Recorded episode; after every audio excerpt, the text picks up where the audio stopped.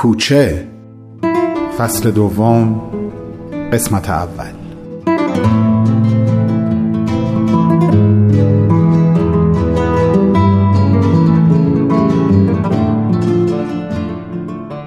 گاهی بعد از مواجه شدن با امری ناگهانی و ناشناخته برای مدتی کوتاه یا شاید حتی طولانی امکان تفکر یا درک احساسی خاص از بین میره و تنها کاری که میشه کرد اینه که در نوعی بی‌حسی و بی‌عملی ذهن و قلبت رو به زمان بسپاری و اجازه بدی گردبادی که در جانت به پا خواسته از وجودت عبور کنه. به همین خاطر بهمن نفس عمیقی کشید، از پشت میز تحریر ساده‌ای که از مغازه دست دوم فروشی شهر کوچیکی که دیگه بهش اونس گرفته بود خریده بود بلند شد و با زمزمه آروم به سمت آشپزخونه رفت تا برای خودش فنجون قهوه ترک درست کنه که توی این مدت زندگی در ترکیه هم مرغوب ترین نوعش رو شناخته بود و هم در تهیه‌اش خبره شده بود. همینطور که حواسش به قهوه جوش کوچیک مسی رنگش بود تا با دیدن اولین حباب‌ها قبل از اینکه قهوه بجوشه اونو از روی آتیش برداره به زمزمه ترانه سپیدار، یعنی همون ترانه‌ای که اون آقای ناشناس در نامه خودش بهش اشاره کرده بود، ادامه داد.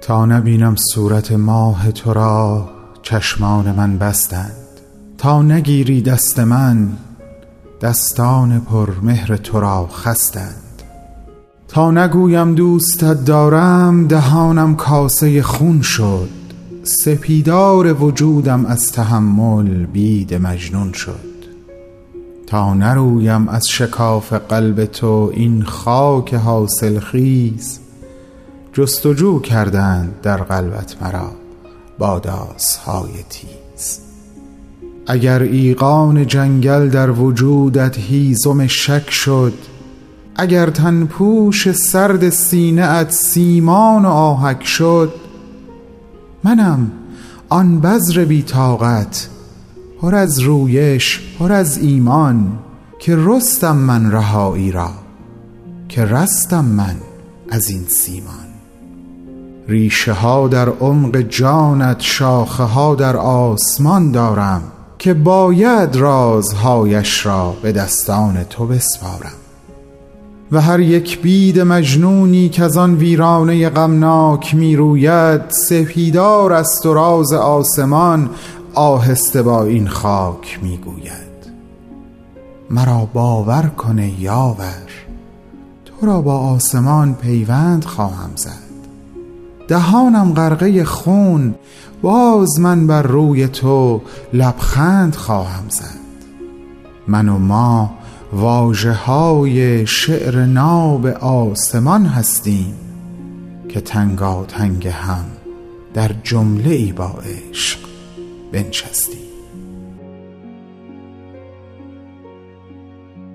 قهوه‌شو توی فنجون قهوه خوری آبی رنگش ریخت و در تلاطمی از افکار و احساساتی در هم تنیده به سمت میز تحریرش برگشت، در هم تنیده مثل ابرهای غلیظ و متراکم که به وضوح در عمق وجود هم فرو میرن و صدای هولناک رعد به دنبال برقی خیره کننده ازشون به گوش میرسه و بهمن این صدای رعد رو گهگاه از میان ابرهای در هم فرو رفته افکار و احساساتش به وضوح در جان ندانستش میشنید و این جمله فروغ توی ذهنش مرور میشد که ابرها چون انبوه عزاداران لحظه باریدن را گویی منتظرند. همونطور که مشغول نوشیدن قهوه تلخش بود لپتاپش رو باز و شروع به خوندن دوباره نامه کرد. سلام آقای بهمن، امیدوارم حال شما خوب باشد و با غم غربت کنار آمده باشید. مدت هاست که میخواهم برای شما نامه‌ای بنویسم اما برایم کار آسانی نبوده. من خودم آدم کم سوادی هستم اما پسر دانشجویی دارم که خیلی به او افتخار میکنم. از او خواستم کار با کامپیوتر را به من یاد بدهد و برای من آدرس ایمیلی درست کند تا بتوانم برای شما بنویسم. از شما و سایر دوستانتان هم کمی با او صحبت کردم که البته میدانم بسیار کار اشتباهی است. و می تواند برای من مشکل ساز شود. لطفاً نپرسید که آدرس ایمیل شما را از کجا به دست آوردم. شاید شما من را تا به حال ندیده باشید، اما من شما را زیاد دیدم. بارها در همان کافه‌ای که با دوستانتان دور هم جمع می شدید، در مطب دکترهایی که برای ویزیت دارو به آنجاها می رفتید، در باشگاه یوگایی که شبهای زوج آنجا ورزش می کردید و خیلی جاهای دیگر. آن روزی هم که در کنار حاج خانم دم در زندان ایستاده بودید تا آقای کامران بیایند، من نزدیک شما بودم و آخرین بار هم شب همان روز در ایستگاه راه آهن. اتفاقا آن شب یکی از دوستان من هم با همان قطار عازم ترکیه بود به همراه خانمش و بچه کوچکش. آنها بار زیادی نداشتند و وقتی فهمیدم شما خیلی اضافه بار دارید، از دوستم خواستم پیش شما بیاید و بگوید می توانید چند کارتون از بارتان را با بلیط آنها سوار قطار کنید تا پول کمتری بابت اضافه بار از شما بگیرند. نه اینکه بخواهم با این حرفها منتی سر شما بگذارم، نه به امام حسین. میدانم که الان شما با خواندن این نامه چه حس بدی نسبت به من دارید و مرا مقصر خیلی از اتفاقها میدانید. فقط میخواستم بگویم من آدم بدی نیستم، هرچند که اصلاً توقع ندارم شما این را باور کنید. من حرفهای زیادی برای گفتن دارم. اگر دوست داشتید جواب نامه من را بدهید تا باز هم برای شما بنویسم، وگرنه دیگر مزاحم شما نخواهم شد. من و پسرم بعضی شعرهای شما را خوانده ایم، یعنی در واقع پسرم آنها را برای من خوانده و معنی کرده است. من از شعر و ادبیات خیلی چیزی سرم نمی شود، اما وقتی پسرم برداشت خودش را از شعرها برایم می گوید، احساس می کنم من و امثال من در شعرهای شما هستیم، مثل شعری که اسمش سپیدار است اگر اشتباه نکنم. از آن روز که این شعر شما را خواندیم، هر جا هر بید مجنونی میبینم یاد شما و بهایان دیگر میافتم. یاد آقا کامران، حاج خانم، آقا شهاب و خیلی های دیگر. بگذریم. فعلا با شما خداحافظی میکنم و امیدوارم از شما نامه ای دریافت کنم. آن وقت میدانم که میتوانم حرفهای بیشتری را برای شما بنویسم و میفهمم که شما به من اعتماد کرده اید. من به دلایلی اسم واقعیم را به شما نمیگویم، اما شما می توانید مرا حسین صدا کنید. عزت زیاد، خدا نگهدار.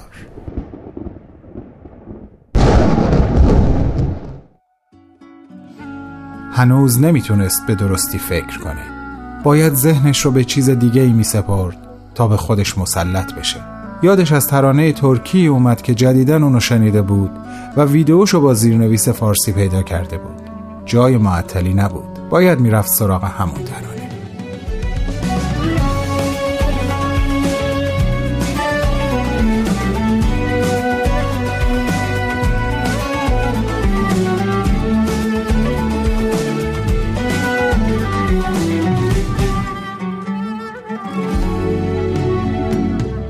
یه روز از راه‌های دور بیا.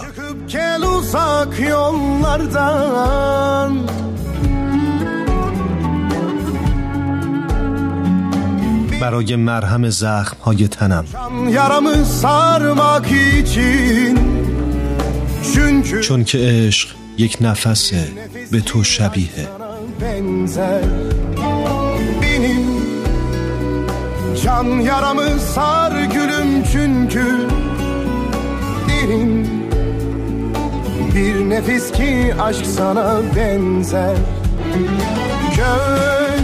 ماه درخشان در آسمان، حرف رنجاور در قلب، آب زلال و درخشان در بیابان شبیه توه.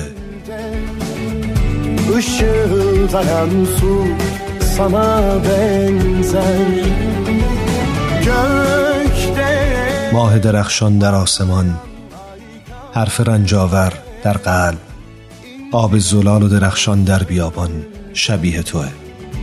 ışıldayan su sana benzer.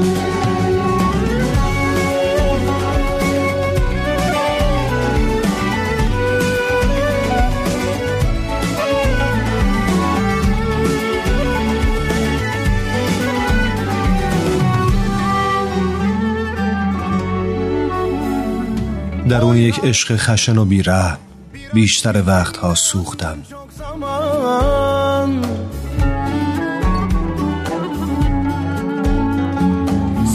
به هم بگو زندگی چطور سپری میشه، هر عمری که با تو سپری میشه شبیه توه.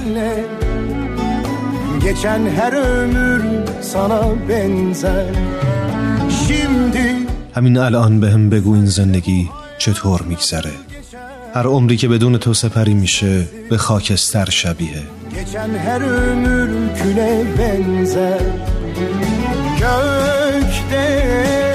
ماه درخشان در آسمان، حرف رنجاور در قلب، آب زلال و درخشان در بیابان شبیه توه.